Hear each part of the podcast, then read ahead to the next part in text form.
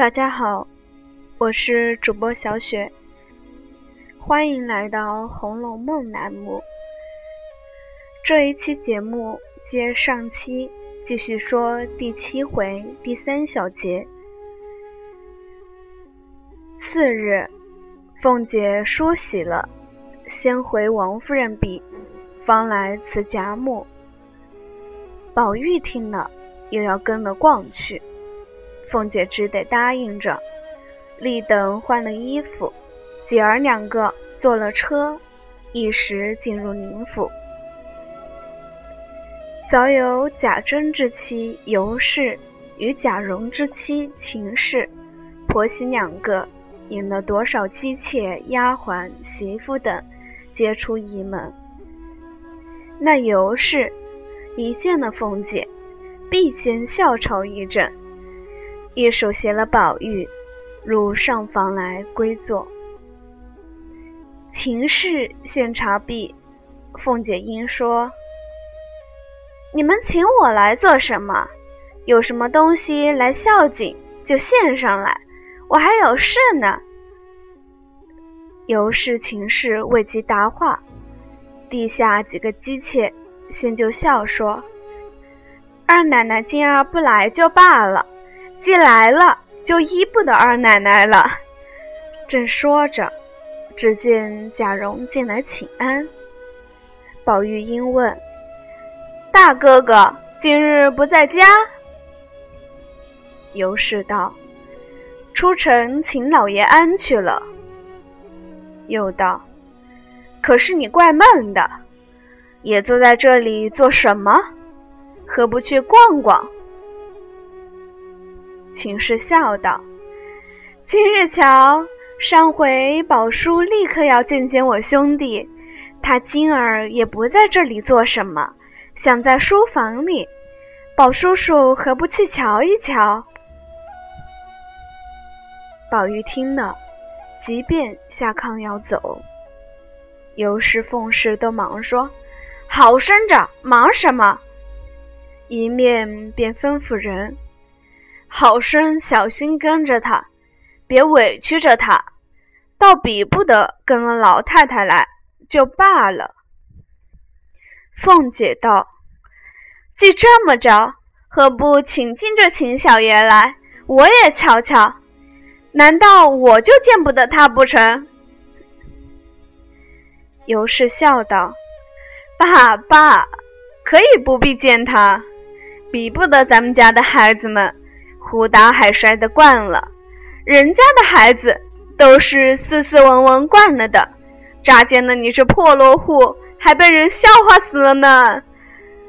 凤姐笑道：“普天下的人，我不笑话就罢了，倒叫这小孩子笑话了不成？”贾蓉笑道：“不是这话，他生的腼腆，没见过大阵仗，身子见了没得生气。”凤姐啐道：“他是哪吒，我也要见一见！别放你娘的屁了！再不带去，看给你一顿好嘴巴子！”贾蓉笑嘻嘻地说：“我不敢犟，就带他来。”说着，果然出去带进一个小后生来，叫宝玉略瘦巧些，青眉秀目，粉面朱唇。身材俊俏，举止风流，是在宝玉之上，只是怯怯羞羞，有女儿之态，腼腆含糊的向凤姐作揖问好。凤姐喜得先推宝玉，笑道：“比下去了。”便探身一把携了这孩子的手，就命他身旁坐了，慢慢问他年纪、读书等事。方知他学名唤秦钟。早有凤姐的丫鬟媳妇们见凤姐初会秦钟，并未备得表里来，遂忙过那边去告诉平儿。平儿素知凤姐与秦氏厚密，虽是小后生家，亦不可太解，遂自做了主意，拿了一匹尺头。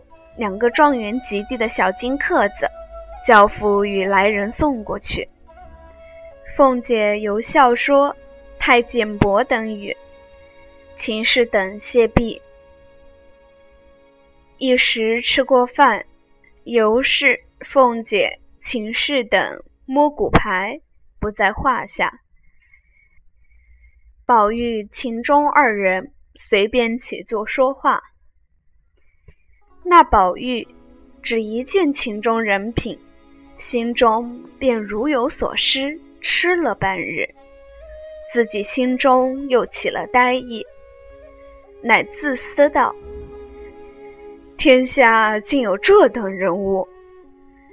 如今看来，我就成了泥猪赖狗了。可恨我为什么生在这侯门公府之家？”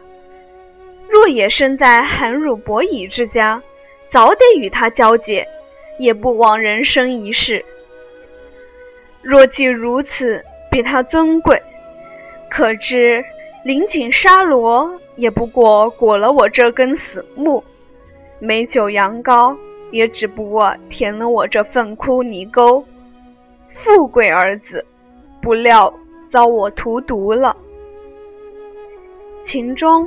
自见了宝玉，形容出众，举止不服，更兼金冠绣服，交臂齿同。秦钟心中亦自私道：“果然这宝玉，怨不得人溺爱他。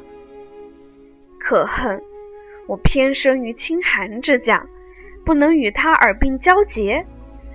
可知贫富二字现人。”一世间之大不快事，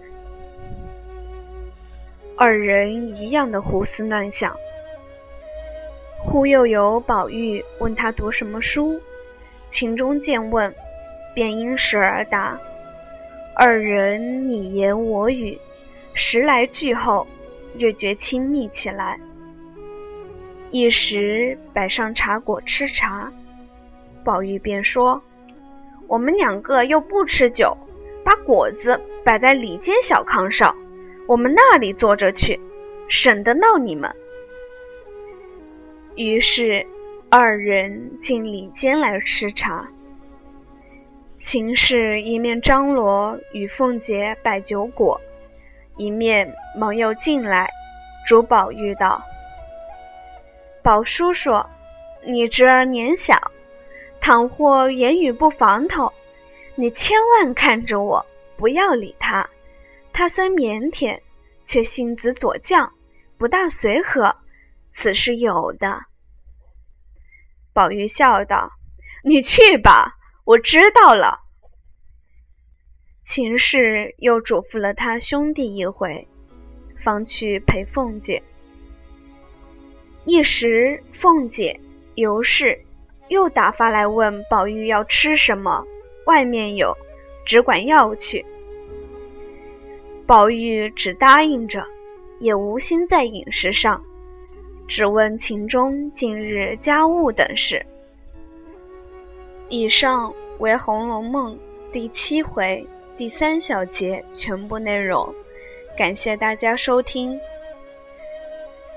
咱们下期再见。